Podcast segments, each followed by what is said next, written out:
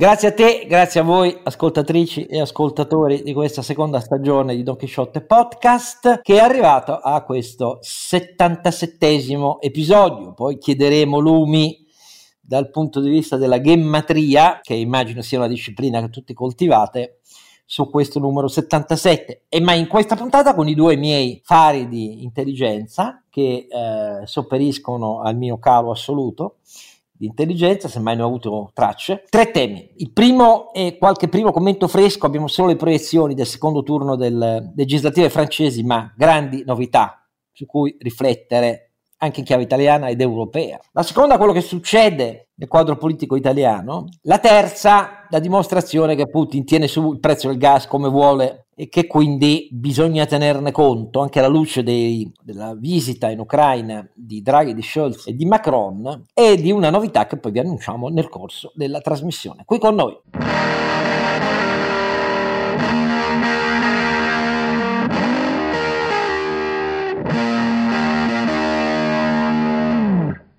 Il soi-disant Don Quixote è sempre lo sfiduciatissimo Oscar Giannino, ma la sua sfiducia è irragionevole e i due ragionevoli la compensano e la mettono in positivo. E naturalmente sto parlando dei miei due illuminati, il primo di essi è il grande Sancho Panza Grosso senza panza. Grande. Ma illuminati, illuminati in che senso, Oscar? Nel, nel senso che ci avete... Voi, complottisti. No, che voi avete gli impianti di autogenerazione ah. elettrica, io sono uno di quelli che paga le bollette, invece tu ce l'hai. Io no. no, io a casa non, non ce l'ho. Comunque mi chiamo Renato Cifarelli, sono un illuminato e sono qua per illuminarvi grazie alla presenza di Oscar Giannino che da traino a questo podcast eh, da un po' di tempo. Dovevo spiegare, eh, hai detto all'inizio, eh, una parola che io non, non conoscevo. La gemmatria, la gemmatria è una particolare disciplina che studia mh, i significati attribuiti ai numeri, non dal punto di vista matematico, ma dal punto di vista misteriosofico ed esoterico. 77 nel ah. tuo caso vuol dire una cosa di quel genere. No, eh, 77 è classico le gambe delle donne. Ah, ecco, è morfia americana. E che Dio le preservi queste sue grandi opere della creazione che ci illuminano. E detto tutto questo, c'è il vero faro. Lui non ha bisogno di impianti di autogenerazione elettrica, lui ha un impianto eh, dentro fissile che dura migliaia di anni prima di decadere.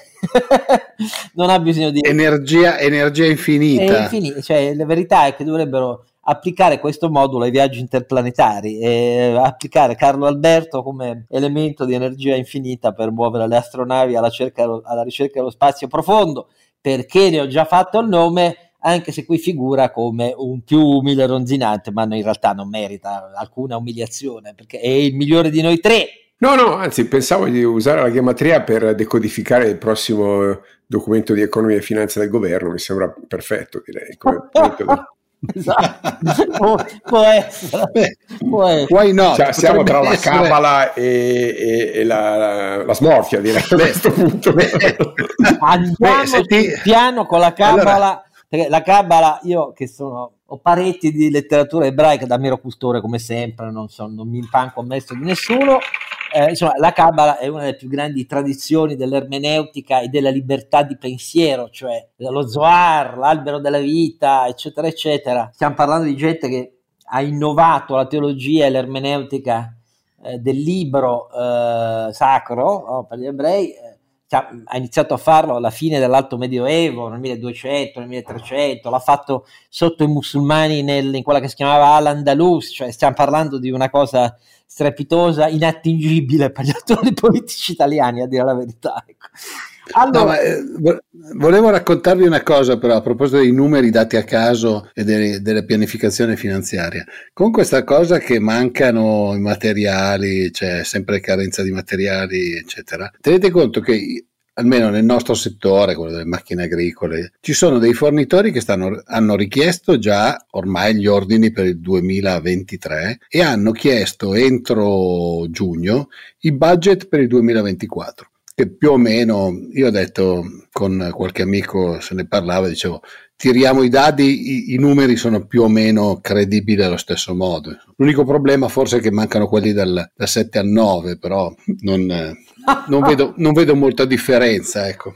Va bene. Allora, mh, mm, cominciamo dai primi dati, primi elementi, le proiezioni non sono exit poll. Uh, nel momento in cui registriamo, sono in questo momento le 22.51 di domenica 19 giugno. Eh, le proiezioni del secondo turno delle legislative francesi, però, insomma, hanno molti elementi di riflessione. Vedremo poi quale sarà il conto finale dell'attribuzione dei seggi, però diciamo che eh, siamo innanzitutto in presenza eh, del fatto che per Le Pen, eh, che aveva la, una nettissima maggioranza assoluta, ricordo che la maggioranza dell'Assemblea nazionale francese sono 289 deputati, con il suo partito che nel frattempo ha cambiato nome, adesso è Ensemble, insieme, e sembra che poi diventerà eh, rinascita, rinascimento, qualcosa di simile, e però si ferma secondo le proiezioni in un range che vanno rispetto a 289 da 210 le proiezioni più basse a 220 quelle medie fino a un massimo di 240. Mentre invece c'è un'esplosione a cui la sinistra estrema, insomma estrema perché il leader sotto cui si è messo insieme della sinistra è un leader estremamente radicale, cioè Mélenchon, che sia pure ha utilizzato tecniche di campagna elettorale sia per le presidenziali che per le legislative estremamente innovative, molto più innovative di tutti gli altri non solo dal punto di vista tecnologico, ma perché ha mirato bene alcune constituency, non solo chi se la passava peggio, ma i giovani e così via, anche se c'è stato un, miglioramento della partecipazione al voto, ma comunque l'astensionismo è fortissimo, perché stiamo parlando di una partecipazione al voto del 46%, la volta precedente era inferiore anche di 2-3 punti. Però detto tutto questo, non c'è dubbio che il trionfalismo di Mélenchon e delle membri del suo entourage, trionfalmente eletto tra l'altro anche il suo braccio destro, 29enne, eh, ha una giustificazione netta perché eh, stiamo parlando di un risultato che li pone fino a circa 170 seggi nelle proiezioni che insomma è un risultatone rispetto alle percentuali da prefisso telefonico a cui erano ridotti i socialisti e i comunisti, per essere chiari. Quindi c'è una ristrutturazione profonda della sinistra alla guida di un um, estremista radicale contro la Nato, per Putin, anche se poi ha tentato di annacquare tutti i campagni elettorali, però Mélenchon questo è. E dall'altra parte c'è una moltiplicazione per 10 degli eletti nella precedente legislatura della, del partito di, di Madame Le Pen, perché il partito di Madame Le Pen aveva otto eletti solo nelle legislative precedenti, qui supererà gli 80, la forbice è 80-85. Naturalmente, dopo la Le Pen ci sono i repubblicani, quello che resta della destra gollista, tra i 60 nella forbice più bassa e 70, qualcuno si spinge fino a dire quasi 80 seggi, al che uno potrebbe dire, vabbè, c'è l'accordo automatico tra i Républicains eh, Ensemble e il partito di Macron e comunque la maggioranza assoluta si rappattuma. Tutto da vedere perché alcuni esponenti del, dei Républicains, per Rashida Dati, ve la ricordate, ex ministro ai tempi di... è una donna emergente ai tempi di Sarkozy, hanno subito aperto la porta. Il presidente della formazione politica ha detto opposizione, resteremo all'opposizione dentro il Republican l'avversione verso Macron che li ha minimizzati sulla scena politica, anche se loro avevano motivi di crisi loro molto profonda dopo la presidenza di Sarkozy, non ce lo dimentichiamo, è molto forte. Quindi l'incertezza c'è. La botta in testa a Macron, guida del processo di trasformazione dell'Europa, visto che la leadership di Olaf Scholz è molto indebolita, la Germania è molto opaca, si è molto indebolita anche durante la guerra della Russia. Beh, è indebolito moltissimo anche Macron e il risultato è che aver tentato di ammorbidire la posizione verso Putin come è avvenuto nell'ultimo mese e mezzo, tornando a ripetere abitualmente la Russia non va umiliata, non è servita per niente a evitare che i voti come sempre vanno non alle brutte copie ma agli originali, cioè agli amici di Putin veri. Mélenchon da una parte e la Le Pen dall'altra, che ha preso pure i soldi dai russi. Ecco, non in questa campagna elettorale, ma ve lo ricordo, non me lo sto inventando, le inchieste precedenti che attestarono che aveva prestiti di una certa entità a tassi totalmente fiduciarie da amica da parte russa. Ecco, quindi io mi fermo qua perché sono curioso di sentire qual è la vostra prima impressione. Poi ripeto, i risultati li faremo, spero, con la professoressa Sofia Ventuelli daremo un commento più analitico. Però intanto le novità ci sono e come e riguardano un po' anche l'Italia, eh, riguardano e come perché l'andamento dei populisti, come vedete, è ben lungi dall'essersi fermato come in Italia hanno tentato di spiegarci da che c'è Draghi al governo, a me non mi pare proprio. Però sentiamo, iniziamo con Carlo Alberto. Oscar, è ovviamente una sconfitta eh, significativa questa mancata vittoria, eh. Eh, ma hai detto bene tu, un po' di arroganza mh, mm, eh, di Macron e del suo partito che i francesi non, non hanno perdonato. E, è preoccupante il risultato della Le Pen, molto preoccupante. Che la sinistra torni al 25 qualcosa per cento non, non mi stupisce, cioè non stiamo parlando di un risultato storico, stiamo parlando di un Mélenchon che è una, leader di, di, una sinistra radicale, questo sì, cioè è il leader che, eh, che però cioè, ha fatto un'ottima campagna elettorale, tecnicamente eh, se li ha meritati tutti quei voti in termini tecnici, in termini ideologici è uno scellerato anti-atlantico, antimoderno, eh, semplicemente fa, cioè, fa, saltare, fa, saltare, il banco del, del, debito pubblico francese questo pazzo, eh, quindi cioè, dal punto di vista politico è inaffidabile, però eh, tecnicamente ha, ha, ricostruito dalle ceneri la sinistra francese. La sinistra francese mh, mm, c'è, c'è, da boh, qualche centinaio d'anni, non stiamo parlando di una cosa che eh, inventiamo oggi, no?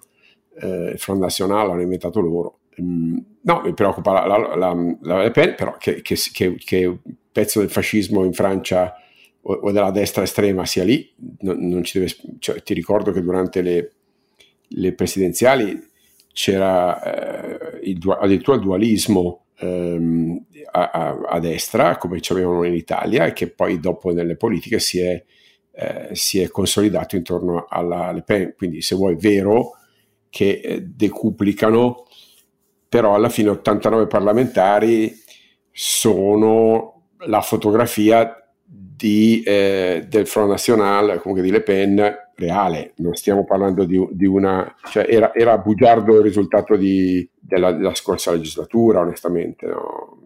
Oscar, non, non... No, eh, no, aspetta, non è che era bugiardo. Se trovare il doppio turno implica un giudizio che penalizza le estreme in quanto non considerate abbastanza serie da poter concorrere al governo.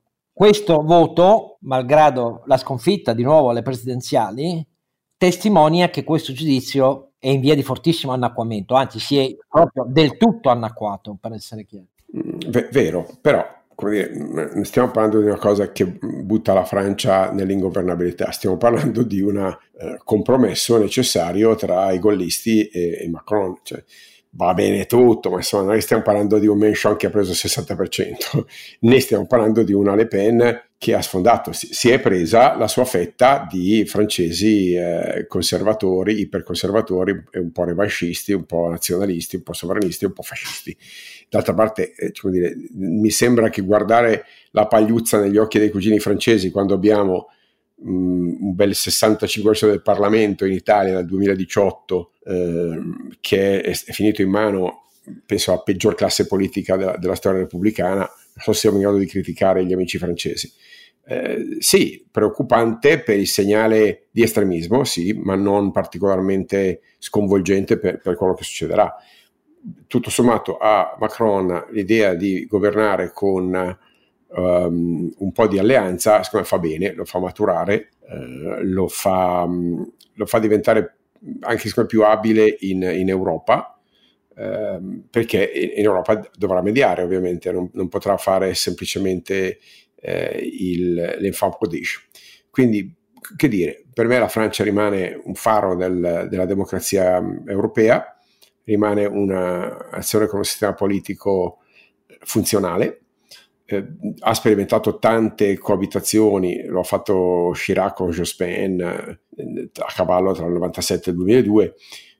Sì, possiamo enfatizzare appunto il, il fatto che, che Marron ha, perso la, eh, la maggioranza assoluta. Io mi ero stupito che l'avesse guadagnata la volta scorsa, per la verità, per un, con un partito inventato poche, pochi mesi prima. Adesso la Francia torna a essere eh, distribuita nel, nel, nell'arco politico più o meno come è sempre stata. Ecco, non... No, no, non posso essere d'accordo, perché lo è sempre stata avendo un partito socialista che si era fortissimamente allontanato dopo i tempi dell'eurocomunismo dal Partito Comunista e che poi ha esaurito la sua forza, nel senso che da Mitterrand in poi, anche a Mitterrand non ebbe una volta rieletto la maggioranza assoluta e lì cominciò poi il declino perché col governo Rocard che fu costretto a imbarcare i comunisti a fare la svolta a sinistra, a rimangiarsela dopo un anno e mezzo, iniziò la lunga crisi secondo me dei, dei socialisti che li ha portati quasi a estinguersi praticamente perché in realtà poi hanno pure accettato l'alleanza con, con Mélenchon tranne molte decine di eh, sue figure storiche, alcune delle quali sono state rielette come indipendenti in questa, vedremo quanti, in questa, in questa mh, seconda tornata alle legislative. Però c'era quel partito socialista e c'erano i gollisti. Il fronte nazionale di Le Pen padre era un'escrescenza. Qui adesso c'è una destra e una sinistra iperpopulista entrambe, quindi non è come prima. Carlo Alberto, manco per niente, perché i partiti storici sono uno scomparso, il Partito Socialista, e i gollisti ridotti comunque a essere dietro la destra populista, ma dietro, dietro, ecco. Allora, vedremo, ecco, io dico vedremo, io non azzardo giudizi, per carità, poi bisogna vedere i conti precisi, può essere benissimo che in realtà la somma degli eletti totali di ensemble e dei mh, mm, goldisti, cioè dei repubblicani, consenta che anche diversi di loro non, ha, non si riconoscano nell'accordo del governo, restino fuori, ma la maggioranza assoluta c'è lo stesso. A oggi dico che cambia la Francia, perché gli anni dei gilet gialli eh, eh, hanno espre- letti diversamente da destra e sinistra, ma cavalcati, questo è il punto, eh, hanno prodotto dei risultati che rispetto alla storia delle legislative francesi è un cambiamento storico, cioè non, non puoi dirmi che t- torna eh, all'epoca della, della Repubblica post-gollista come è stata per anni. Nemmeno De Gaulle all'inizio ha avuto la maggioranza assoluta, ha dovuto fare un inguacchio, c'erano parecchi partiti centristi che non si riconoscevano in De Gaulle e comunque con Debré andò avanti senza troppi problemi. Però non ti dimenticare che all'epoca, anche se non avevi la maggioranza assoluta, il presidente poteva governare, c'è un comma dell'articolo 49 della Costituzione francese che gli consentiva comunque di dare ai decreti efficacia di legge anche se non c'è una maggioranza in Parlamento, purché non ci fosse una mozione di sfiducia che veniva accolta e quindi bisognava avere poco più di 50 seggi secondo la Costituzione francese per presentare la mozione di sfiducia. Adesso non è più così perché negli anni, giustamente secondo me, quella norma costituzionale è stata esclusivamente eh, ridotta alle misure finanziarie e previdenziali, tutto il resto non puoi governare se non c'è la maggioranza assoluta. Quindi vedremo. Renato che dice? Ma io la vedevo, cioè ci stavo ragionando, non sono preparato come voi sulla, sulla politica in quanto tale, però l'allargavo un attimo un po' a cosa sta succedendo in Europa. Eh, mi sembra che facciamo sempre un uh, wishful thinking. Uh, cioè, speriamo che succedano delle cose, ma non stanno succedendo. Cioè, mi sembra che tutti speriamo che ci sia una riduzione del populismo, del, degli estremismi e cose di questo genere, mentre quella che è la situazione europea anche dal punto di vista economico stia un po' gonfiando queste cose qua. E da un lato abbiamo perso un po', mi pare, la guida storica della Germania che in questo momento non mi sembra particolarmente vispa rispetto al solito. Se la Francia ha questo, questo problema per cui dovrà fare molto i conti con Le Pen e la sinistra estrema, abbiamo poi alcuni paesi dell'est Europa che diciamo in varie gradazioni hanno delle posizioni ogni tanto un po' eh, diciamo, approfittatrici rispetto all'Europa, mi sembra che ci stiamo andando a infilare in un periodo molto difficile, soprattutto nel momento in cui c'è eh, la crisi economica che c'è in questo momento e quindi ci vuole una guida abbastanza salda con un buon lavoro da parte di BCE, Commissione europea, eccetera. Mentre qui mi sembra che si stia andando un po' verso il liberi tutti. Probabilmente anche un'incapacità delle, delle leadership politiche in questo momento, come accennava anche Carlo Alberto e come diceva un po' Oscar, in un momento nel quale c'è un, una difficoltà molto forte dal punto di vista economico per molte persone, fare, cioè non, non tenerne conto e non parlarne probabilmente apre la strada poi a una, a una sinistra estrema che invece dice liberi tutti, soldi gratis a tutti, eccetera, eccetera. Non so, magari spero di sbagliarmi naturalmente, però io ho un po' questa sensazione in, in questo momento, detto da uno che, ripeto, non è un, un grandissimo esperto di politica. Ecco. Oh, eh, per esempio, caro Alberto, stavo scorrendo adesso l'editoriale del primo commento di Le Figaro. Le Figaro non è mai stato tenacemente un difensore di, di Macron. Eh? il Figaro era legato alla tradizione della destra repubblicana.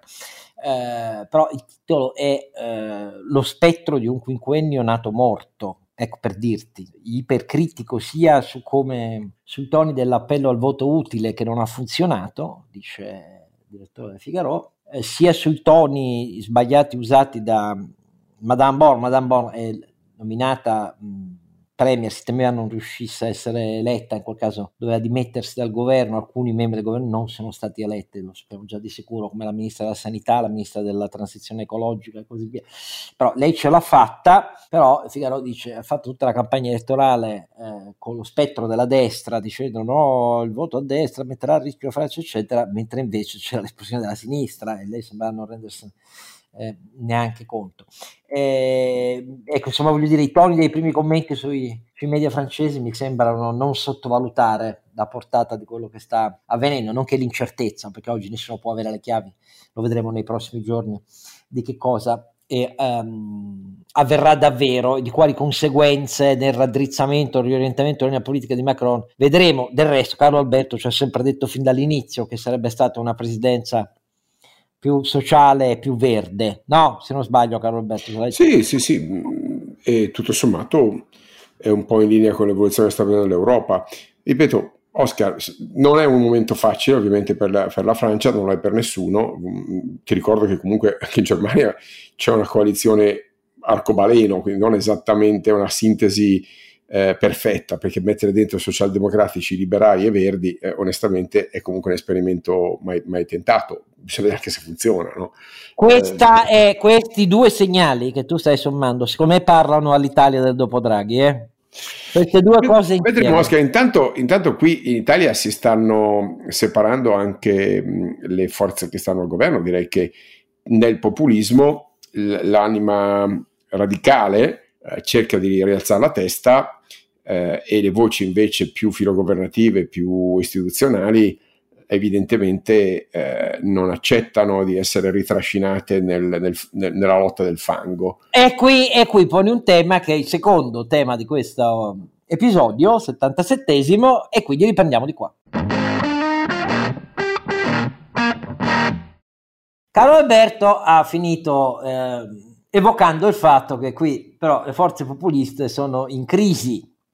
E iniziamo a dire qualche cosa su questi sviluppi ultimi accelerati dei, all'interno dei 5 Stelle, no? Perché tanto questo è il focus dopo il turno amministrativo, l'espulsione di Di Maio o meno, ma insomma la differenza di toni che è evidente oramai tra l'ala governista l'ala movimentista di Conte che non si riesce mai a capire dov'è davvero, cosa pensa, però insomma è ovvio che lui sta con l'ala movimentista, la fatica di un'alleanza col PD perché avvertono che il PD, al di là del nocciolo duro del campo santo largo, cioè Bettini, Boccia, Provenzano e così via, ha dei dubbi sempre crescenti su questa alleanza strategica come unica via per battere le destre, che è il vero mantra poi del PD, come sempre, non usciamo mai da questa roba qua, non conta il merito delle cose, ma conta battere le destre, che per carità lo capisco, è un tema identitario fortissimo, io non ne voglio negare l'importanza, però con i 5 Stelle non si riesce mai a capire che cosa stai battendo davvero. Ecco.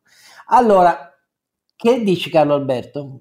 Magari Conte diventa Melechon italiano, che ne sappiamo? Beh, direi che manca proprio le physique di role, se posso usare un termine francese. Eh, no, non, avendo, non, avendo, alcuna idea e alcuna leadership, direi che mh, mm, sento di escluderlo. Eh, lo votano soltanto le vecchiette che l'hanno visto in televisione. Cioè, aia, eh, aia. guarda so. che Guarda che resta in alto eh, nelle, nelle, negli indicatori di fiducia degli italiani Conte, resta in alto, più in alto di quello che dici tu. Sì, beh, gli indicatori di fiducia è una roba, il voto è un'altra. Uh, gli indicatori di fiducia misurano la proprietà televisiva, il voto è un'altra cosa, Oscar, lo abbiamo visto molto bene. Um, no, la cosa interessante è eh, la traiettoria di Luigi Di Maio, um, uno dei, insomma, un, ormai una una guardia repubblicana del, del draghismo, se posso dire, eh, che è passato veramente lui sì dai gire gialli, dal, dalle simpatie eh, Chavez, da cubane e, e, e venezuelane a, eh, a, dire non si può mettere in discussione l'asse atlantico dell'Italia, metterebbe addirittura a repentaglio la sicurezza nazionale, un'affermazione... Uh, fammi, fammi, fare una battuta come avvocato del diavolo. Non è che abbia per una volta, eh, anche gli orologi rotti segnano due volte al giorno l'ora giusta, però per una volta non ha tutti i torti l'ineffabile Marco Travaglio quando dice ma come? Tutti quelli che lo hanno deriso per anni descrivendolo come il bibitaro dello stadio San Paolo adesso lo descrivono come lo statista da difendere verso il quale uno di noi 5 Stelle, ecco uno di noi. E non è che abbia tutti i torti, o no, caro Alberto? Ma io infatti lo trovo non difendibile, eh, però eh, quelli che non cambiano idea mai di fronte alla evidenza non sono persone intelligenti e neanche furbe. Eh, lui ha cambiato idea di fronte all'evidenza, quantomeno va riconosciuto. Questo ind- implica che meriti il mio voto? Improbabile. Meriti un giudizio positivo? No però eh, merita di, di almeno rivedere la, dire, il giudizio negativo radicale che è stato dato, che non vuol dire che il giudizio diventa positivo, vuol dire che chi si rende conto di avere avuto posizioni che hanno fatto i danni dell'Italia, hanno distrutto un pezzo del patrimonio di credibilità del paese, eh, queste cose le ha, le ha, fatte Luigi Di Maio da capo politico del, del Movimento 5 Stelle. Oggi eh, maturando ha capito che quelle posizioni erano inaccettabili e dal suo partito lo vogliono cacciare. In, mentre parliamo eh, è in corso questa specie di processo bulgaro alla sua eh, posizione dal mio punto di vista rigorosissima e coerente, quindi non so come si possa eh, cacciare un ministro da un partito per aver ribadito l'ovvio. Evidentemente quelli del Movimento 5 Stelle sono nel panico totale e, eh, e, pur di fare notizia, pur di far vedere che esisto, sono disposti anche a tagliarsi eh, l'unico leader in grado probabilmente di riqualificarli sul mercato, perché in questo momento 5 Stelle, come abbiamo visto dalle comunali, è in single digit, cioè è sotto il 10%, quindi ha dilapidato eh, la gran parte dell'eredità del 2018 ed è improbabile, visto la totale assenza di linea politica, che possa ehm, che possa risolvere. Che poi Di Maio abbia un'agenda individuale, visto che il tema del secondo mandato sembra bloccato dal, dall'elevato, come si chiama Grillo, dal, dal garante, dall'ispiratore. Eh, e, e, visto che ovviamente con la riduzione dei parlamentari, alto atto scellerato votato da questo Parlamento, eh, ovviamente la gran parte di loro semplicemente non vedrà più il, il seggio eh, direi che il, il, quadro è di un, un, partito in totale convulsione, senza una linea politica eh, leggibile. Eh, il, il, tema del, del no alle armi è un tema senza fondamento razionale, ovviamente, nel senso che è più... eh, però guarda che è popolare, eh, Carlo Alberto. Sì, va bene, ma rimane non razionale. Preferisco, preferisco, Salvini a questo punto che lo fa per soldi, voglio dire, cioè, o, o, non, se non quelli passati, quelli futuri. Um, perché almeno è leggibile, cioè almeno è coerente nella sua storia. Questi qua eh, non sono credibili. Cioè, questo, questo, Conte che ha fatto il trumpista, il, l'europeista e adesso fa il putiniano eh, è, è, semplicemente una, una, un arlecchino della politica, è una cosa squalificante, veramente, e chi gli va dietro dovrebbe ricordarsi che è vero che gli italiani hanno memoria corta, ma la storia non la puoi cancellare. Eh, I giri di valzer che ha fatto Giuseppe Conte rispetto alla posizione, fatemi dire, non posso chiamare politica estera perché è ridicolo anche soltanto usare il termine in questi fatti qua, di, di, di, chiamo dell'opportunismo politico internazionale, forse è più corretto definirlo così, del Movimento 5 Stelle, che ricordo, voglio dire, ha votato per la van der Leyen in, in Europa, cioè di, tu, di, tutto, abbiamo visto di tutto e il contrario di tutto. Eh, adesso vogliono cacciare Di Maio e nessuno qua vuole celebrare l'eroismo di Di Maio, eh, trovo che la sua posizione sia il buon senso, e il buon senso va riconosciuto come tale e non è eroismo. Buon senso non è eroismo, è responsabilità. Questi sono degli, invece, chi lo vuole processare è un irresponsabile, incoerente, patetico, ehm, impresentabile, eh, opportunista politico. Questo è il giudizio che dobbiamo dare di, questa, di questo momento, caro Oscar. Dall'altra parte, come vedi, eh, per il momento ho ragione io, la crisi della leadership di Salvini, malgrado il risultato pessimo non c'è perché i suoi quelli all'interno della Lega che hanno una linea diversa dalla sua non hanno la, la forza, la voglia di contrapporvisi. Quindi anche lì la crisi c'è, ma i giornali lo fanno parlare tutt'altro, non è che lo inchiodano sulla crisi della sua leadership. Lui ha detto: Ah, beh, sì, c'è chi propone di uscire dal governo. Mm, invece i governatori, cioè la parte della Lega che governa meglio, ha una linea totalmente diversa da quella che lui gli attribuisce per leggere ovviamente la crisi dei suoi, delle sue fesserie, di cui ovviamente non parla, e i suoi fanno quadrato intorno perché non si parla. Quindi, sai, in questa situazione, con i talk ehm, che inneggiano a Putin tutte le sere, eh, dando la patina del martire a chi inneggia Putin, quando invece è puro opportunismo, eh, il nostro paese, questo è il dibattito politico che ha.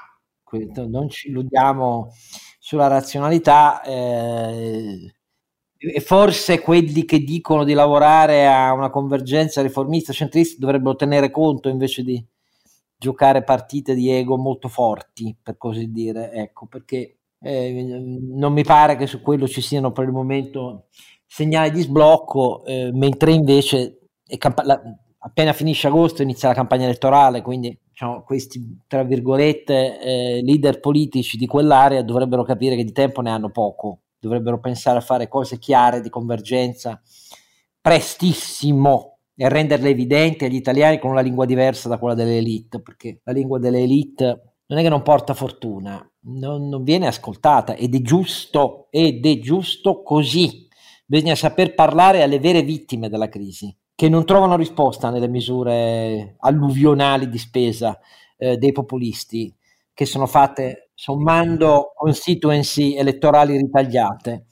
Ecco, questo è il punto vero, lo, lo vedremo, io so che se sei più ottimista di me, caro Roberto, nella nascita di questo centro riformatore, vedremo. Boh. Ma no, è nato, perché dice, non è, ormai è che cresca e che, e che diventi leggibile, chiaro e, e, e interpretabile dagli, con un'offerta politica corretta eh, e non preda di convulsioni lideristiche, poi deghe, insomma, no? quindi si facciano, se vogliono, le loro, ehm, le loro primarie, la loro selezione della leadership e, e tirino fuori un programma leggibile e chiaro, eh, tirando delle righe molto chiare, che poi vogliono stare eh, come mediatori tra due poli centrodestra e centrosinistra palesemente a fiato corto, ci sta perfettamente. Questo avrà bisogno di una legge elettorale diversa, ma non, non sono convinto. Non, non, penso che sia necessaria una legge elettorale diversa. Eh, semplicemente in questa situazione qui, tanto in Parlamento, mh, maggioranze garantite non mi sembra che se ne possano formare. Quindi si, si farà la maggioranza in Parlamento che i parlamentari decideranno all'italiana. Il Parlamento è sovrano, e, no, e gli elettori non, non, votano per il governo, ricordo, cioè eleggono un Parlamento, poi il Parlamento fa il governo, anzi il Parlamento vota o non vota il Premier nominato dal, dal Quirinale. Ricordiamoci questi principi costituzionali, benedicendo i nostri padri costituenti per aver pensato a noi in questo um, ehm, momento di difficoltà. È vero che l'Italia è difficile da governare, ma se, de- se la scelta è tra la governabilità affidata ai, pop- ai populisti e una certa ingovernabilità pilotata dal, dalle, dal famoso vincolo esterno, caro Oscar, scelgo la seconda tutta la vita. E vabbè, vincolo esterno lo vedremo. Mm, per il momento il vincolo estremo, eh, il vincolo esterno è rappresentato dai prezzi energetici. E andando al terzo punto, e qui vorrei che cominciasse Renato, diciamo che nella settimana alle nostre spalle Putin ha dimostrato di saper giocare sul prezzo del gas con grande abilità. Basta annunciare razionamenti scaglionati e il prezzo del gas dagli 80 euro verso cui stava scendendo a megawattora, sempre multipli di 4 volte rispetto ai 19 euro a cui eravamo 2019, però li fa risalire verso i 120, 130, 140, è ovvio. E questa roba è qua per restare, perché aggiungo che non mi pare che le parole di Putin a San Pietroburgo, totalmente deliranti, su cui non ho notato alcuna riflessione dei filoputiniani d'Italia, di destra e sinistra, totalmente deliranti, cioè deliranti, a cominciare dall'Europa, visto che non, non tocco il punto sugli Stati Uniti perché gli piaceva Trump, spera che rivinca Trump, questo è evidente, perché così c'è un altro giocattolino nelle sue mani, ma sull'Europa ha detto testualmente al forum di San Pietroburgo che l'Europa ha perso irreversibilmente per sempre la sua sovranità e ha aggiunto che il nuovo ordine mondiale, visto che il vecchio è tramontato grazie all'invasione russa dell'Ucraina, sarà contrattato nei suoi principi di fondo tra le grandi potenze militari continentali con il più degli altri paesi, ha detto testualmente, ridotti al rango di colonie senza diritti T, una roba rabbrividente perché fa capire che lui è pronto a rifare l'intervento dell'Ucraina verso gli stati baltici, la Polonia, che ne so io, cioè verso qualunque stato confinante. Infatti i kazaki hanno iniziato a preoccuparsi, il leader kazako che ha capito che il finto colpo di Stato dell'anno scorso da cui fu salvato dai russi, lo hanno fatto i russi per riprendersi il Kazakistan, ha detto noi non siamo d'accordo né sull'invasione eh, difendiamo l'integrità dell'Ucraina, il leader del Kazakistan, di cui Putin ha sbagliato tre volte apposta il nome come faceva Togliatti quando voleva disprezzare i leader degli altri partiti, cioè delle cose rabbrividenti.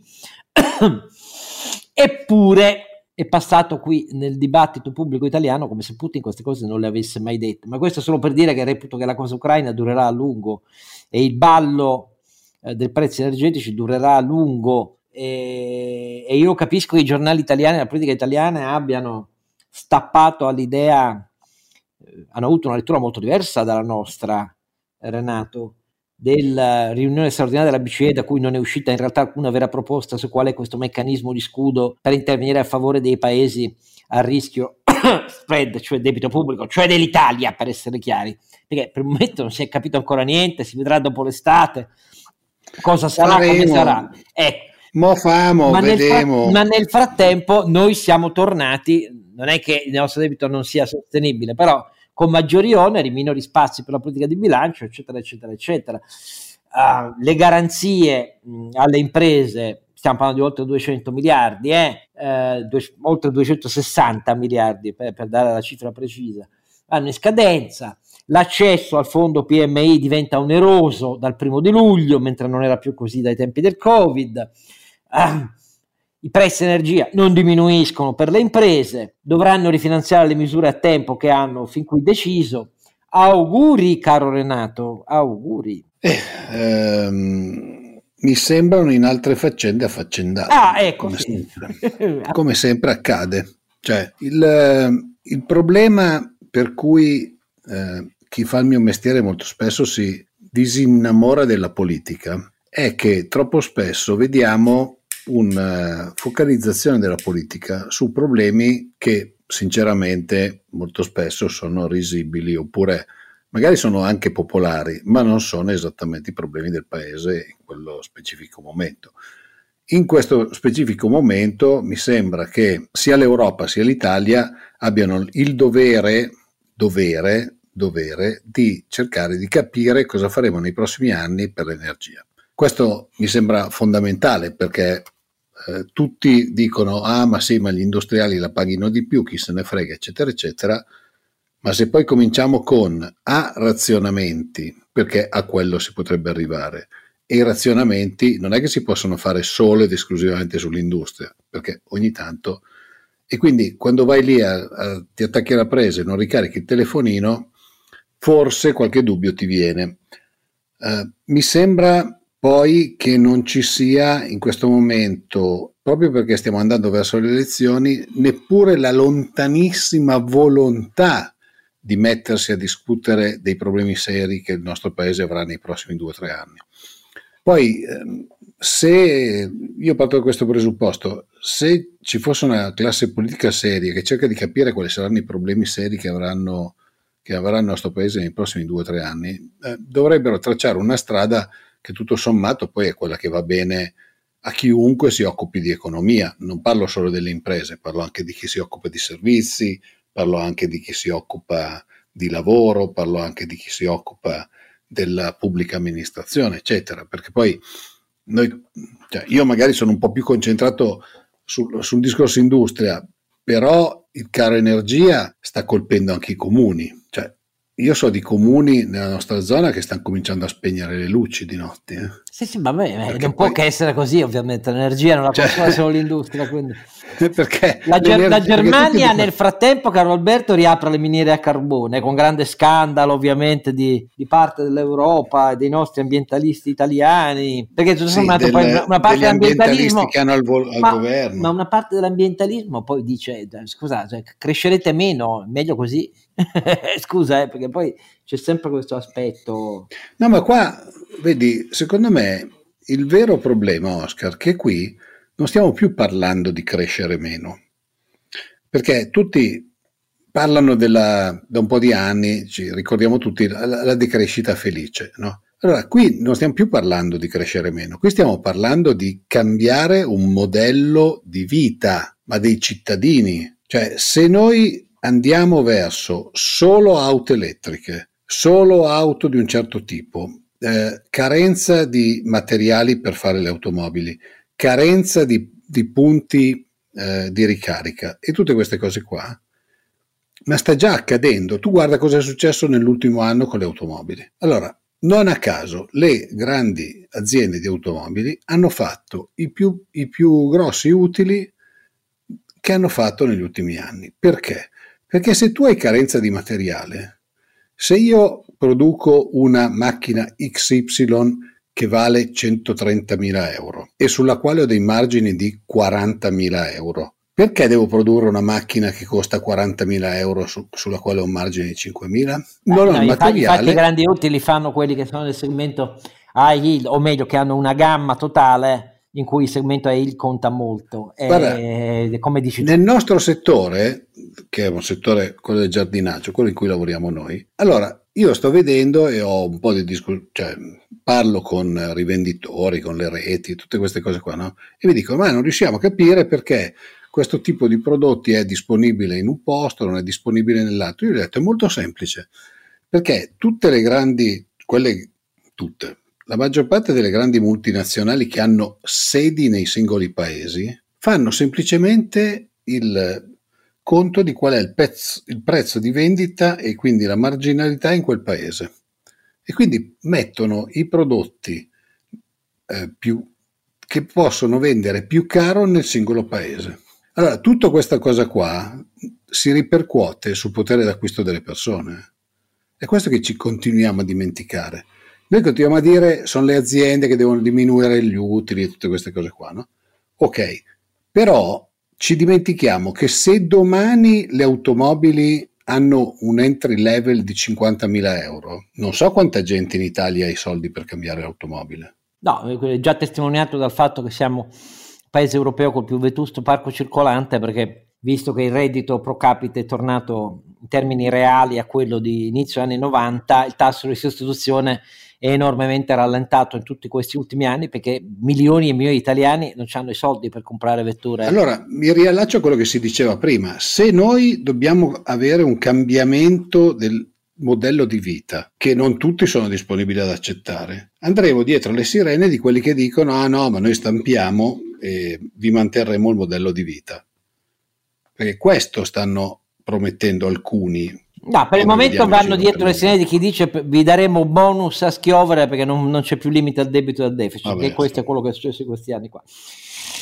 Eh, voglio ricordarvi che comunque nella settimana alle nostre spalle per me è stato molto positivo ciò che Draghi è riuscito a fare e a ottenere da Scholz e Macron in visita comune a Kiev in Ucraina perché i tre punti del viaggio, cioè lo status di candidato immediato all'Unione Europea dell'Ucraina, si è allineata subito la Commissione Europea superando dei dubbi, eh, è molto positivo perché lo status di candidato non è certamente il superamento degli esami che saranno lunghi e delle riforme interne per cui ci vorranno anni, oltre la guerra, per l'ingresso, però conferisce all'Ucraina immediatamente uno status di maggior tutela. Eh, secondo, riconoscere che tra- per le trattative di qualunque tipo, armistiziali come di pace, le condizioni le deve porre e decidere l'Ucraina, non l'Unione Europea, la Nato gli Stati Uniti. E anche qui, visto che i giornali italiani continuano a leggere pezzi, tra cui quello del direttore dell'Imes, per cui solo Biden può risolvere mettersi a con Putin, io le considero sciocchezze, cioè nostalgia eh, dei vecchi tempi del mondo diviso in blocchi eh, che oggi di fronte alle parole di Putin non contano più niente. Quindi sono gli, bisogna partire dagli ucraini.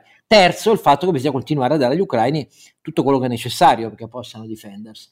In piccolo segnalo anche che la missione che Confindustria Italiana ha fatto a Kiev incontrando quattro membri del governo e Zelensky per un protocollo di investimenti diretti per la ricostruzione dell'Ucraina e in molte filiere in cui l'Ucraina deve obiettivamente cambiare il proprio paradigma, ricostruendo catene logistiche di fornitura, difendendo il suo commercio estero, le vie navali, marittime, aeree, ehm, digitalizzandosi, eh, più di quanto avessero cominciato a fare, che comunque era un livello persino superiore a quello italiano, e mettendo a disposizione le file italiane, per questo è una cosa coraggiosa, visto che le altre confederazioni europee e mondiali non lo hanno fatto, ma profondamente giusta. Io reputo che sia preferibile per gli industriali italiani investire nel reciproco interesse di Ucraina e Italia piuttosto che continuare a pagare le entrate che servono a finanziare la guerra di Putin con il gas.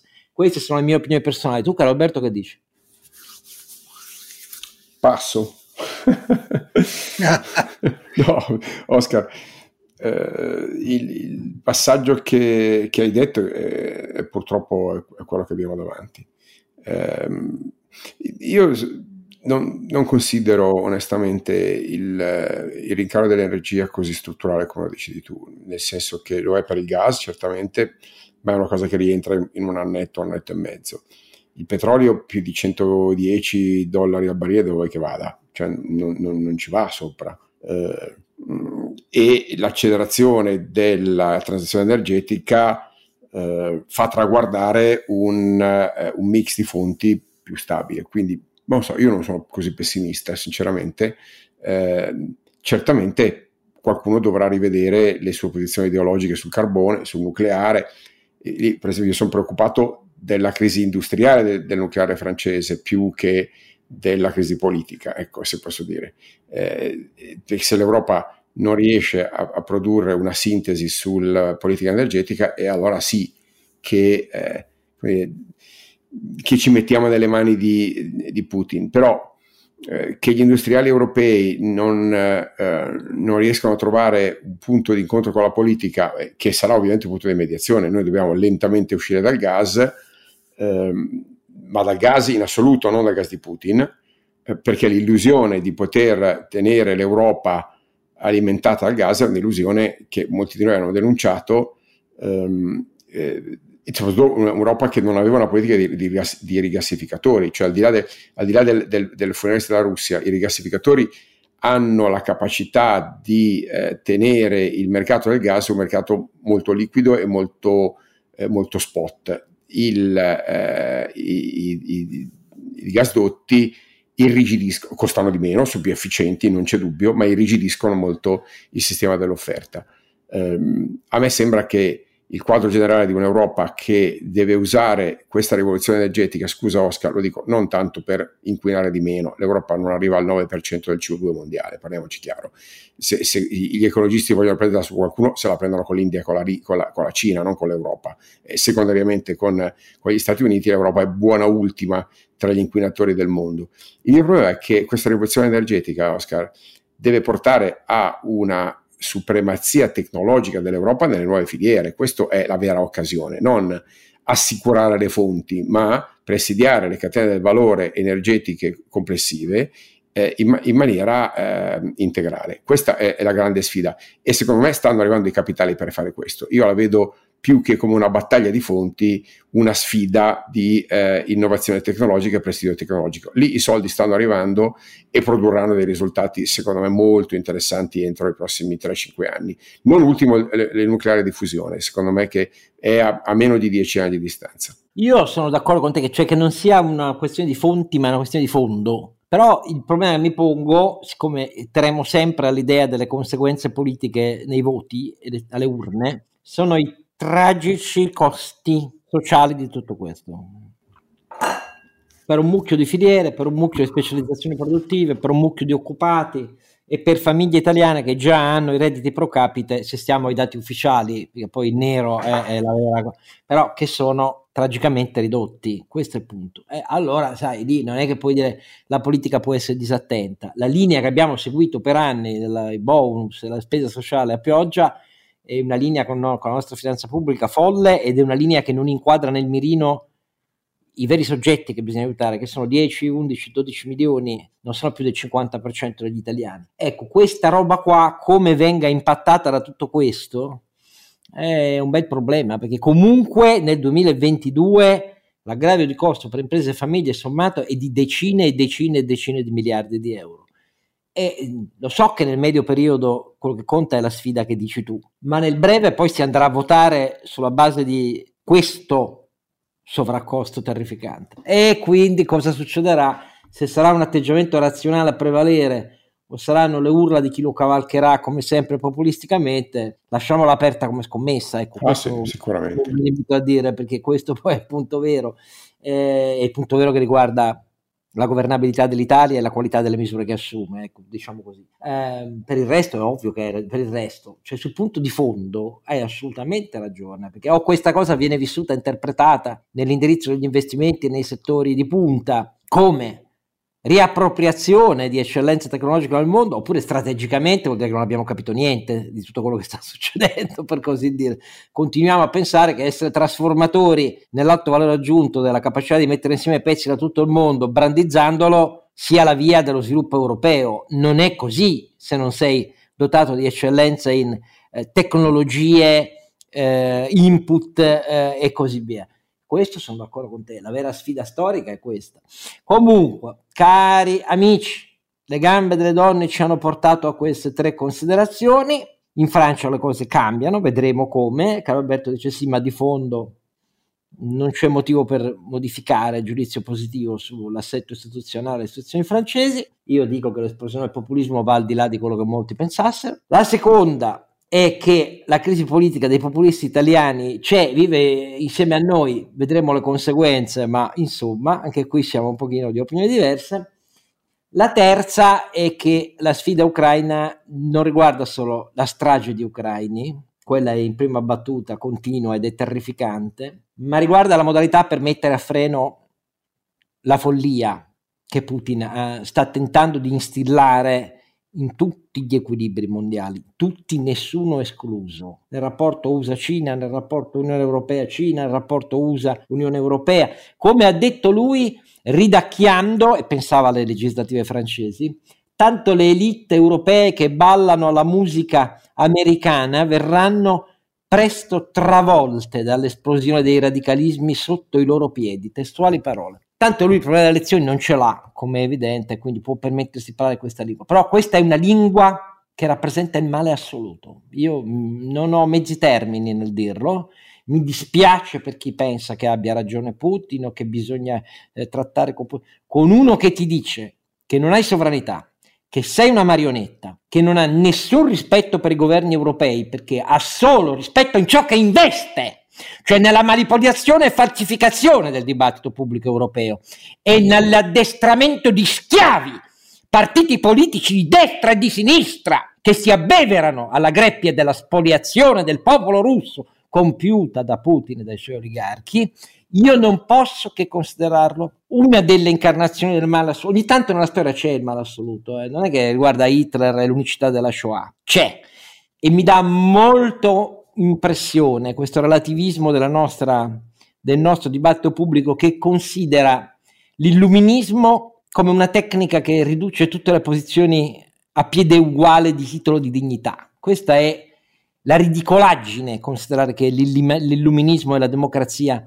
significhino essere privi di un sistema di valori che ti consideri e ti faccia considerare quando si presenta nella storia la presenza di un male assoluto che va combattuto. Non ho detto che va sterminato, ma va combattuto. Questa è la partita ucraina, almeno per me. E lo è per l'Italia, lo è per l'Europa, lo è per tutto il mondo avanzato, lo è persino per la Cina, visto che esita, come avete visto, a imboccare la stessa strada, perché i cinesi, forti di una cultura bimillenaria, sanno che l'idea di considerare tutti imbecilli, anche se lo pensano di larga parte del mondo, dicendoglielo in faccia, dicendo ti schiaccio di bombe nucleari, non è una strada che porta molto lontano, visto che la Cina ha bisogno dei mercati mondiali. Ecco, a differenza della Russia che non ne ha bisogno, perché non saprebbe cosa spostarci. Allora, su queste amabilissime considerazioni chiudiamo questo 77 episodio in cui ancora una volta io ringrazio Carlo Alberto e Renato perché come vedete poi anch'io sono poco equilibrato come sempre, ma vedremo nel 78 gli sviluppi in corso che cosa ci consentiranno di dire. Con noi